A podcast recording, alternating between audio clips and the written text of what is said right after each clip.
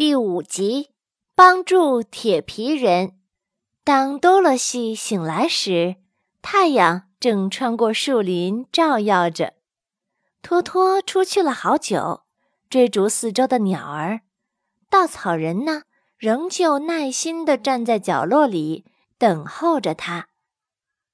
多萝西对他说：“我们得走了，要去寻找水源。”稻草人问：“你要水干嘛？”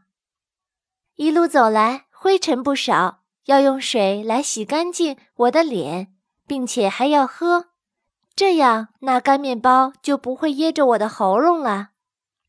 这样看来，肉做的身体一定很不方便。稻草人关切地说：“因为你必须睡觉、吃东西和喝水，但是不管怎么样，你有脑子，能够思考。”解决许多烦恼的事儿，还是很值得的。他们离开木屋，穿过树林，直到他们寻找到了一小股清清的泉水。多萝西便在那里喝着、洗着、吃着他的面包。他看到放在篮子里的面包已经不多了，剩下的只够供给自己和托托一天吃的了。这小女孩十分的感谢稻草人。因为他什么东西都不吃，等吃完了东西，正要回到黄砖铺砌的路上的时候，他听到了旁边有一声深长的呻吟声，这把他吓得跳了起来。他胆怯地问：“嗯，那是什么？”“我猜不出来。”稻草人回答说，“但是我们可以过去看看。”这个时候。又传来一声呻吟，这声音似乎是从他们的后面传来。他们转过身去，穿过树林，没走几步，多萝西发现有什么东西被太阳反射出一道光来。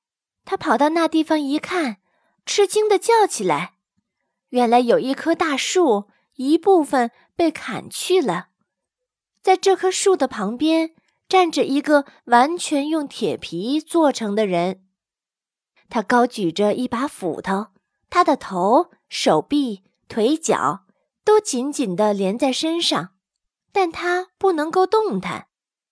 多萝西和稻草人惊奇地注视着他，托托狂叫着，一口咬在了铁皮人的腿上，却伤了自己的牙齿。多萝西问：“是你在呻吟吗？”“是的，是我。”铁皮人回答他。我呻吟了一年多了，但没人来帮助我。我能帮你做些什么？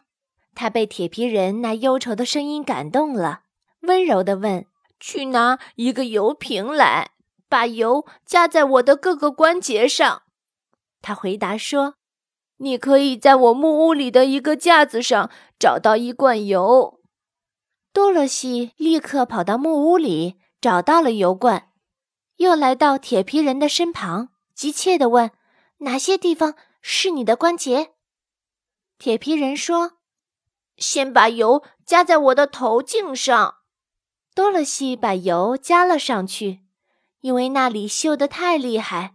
稻草人捧着铁皮人的头，轻微地左右晃动，摇动了好多次后，铁皮人终于能够自己转动脑袋了。多萝西又把油加在铁皮人的手臂和腿的那些关节上，稻草人小心地把它们弯曲着，只等到生锈的地方变得十分灵活，铁皮人才发出满意的声音：“哦，太舒服了！”铁皮人很有礼貌地向他们谢了又谢。他说：“谢谢你们救活了我。你们怎么会到这里来呢？”我们是到翡翠城去的，拜访伟大的奥兹。多萝西回答说：“我要请求他送我回到堪萨斯州去。”稻草人请求他给他一个脑子。铁皮人想了好一会儿，说：“你知道奥兹能给我一颗心吗？如果能的话，我要加入到你们的队伍，请求奥兹帮助我。”多萝西点着头，欢迎他加入。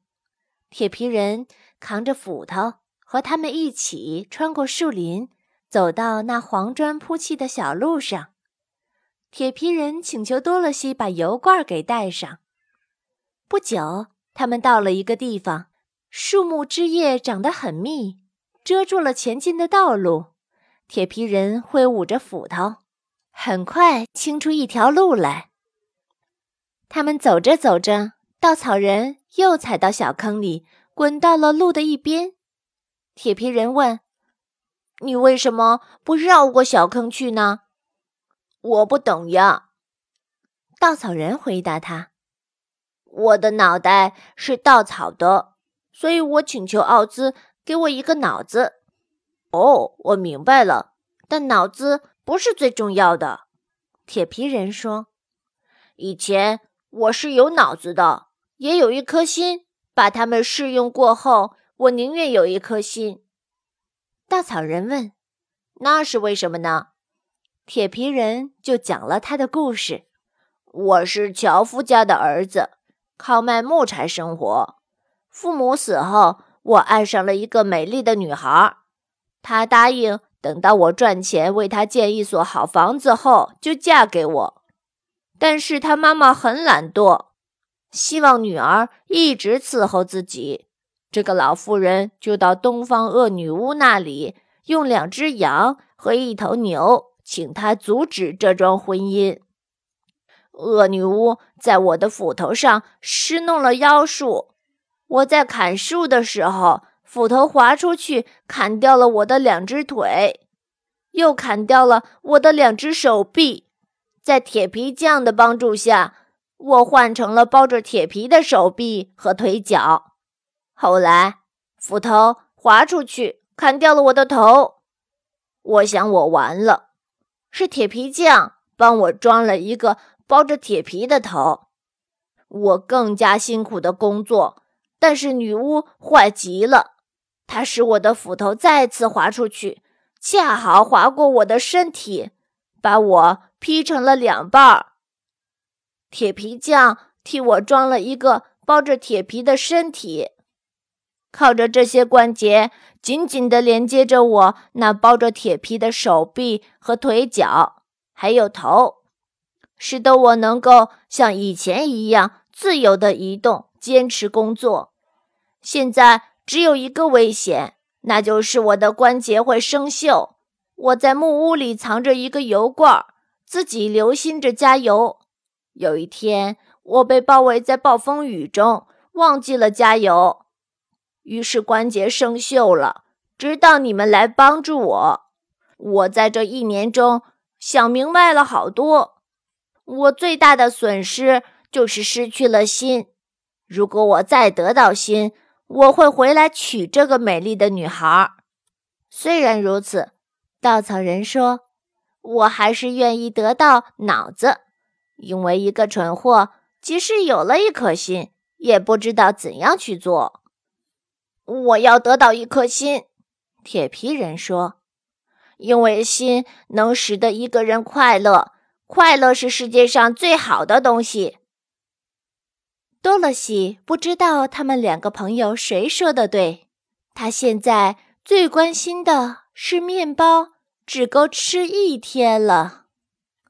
本节目由安娜妈咪教育公益电台出品，感谢您的收听。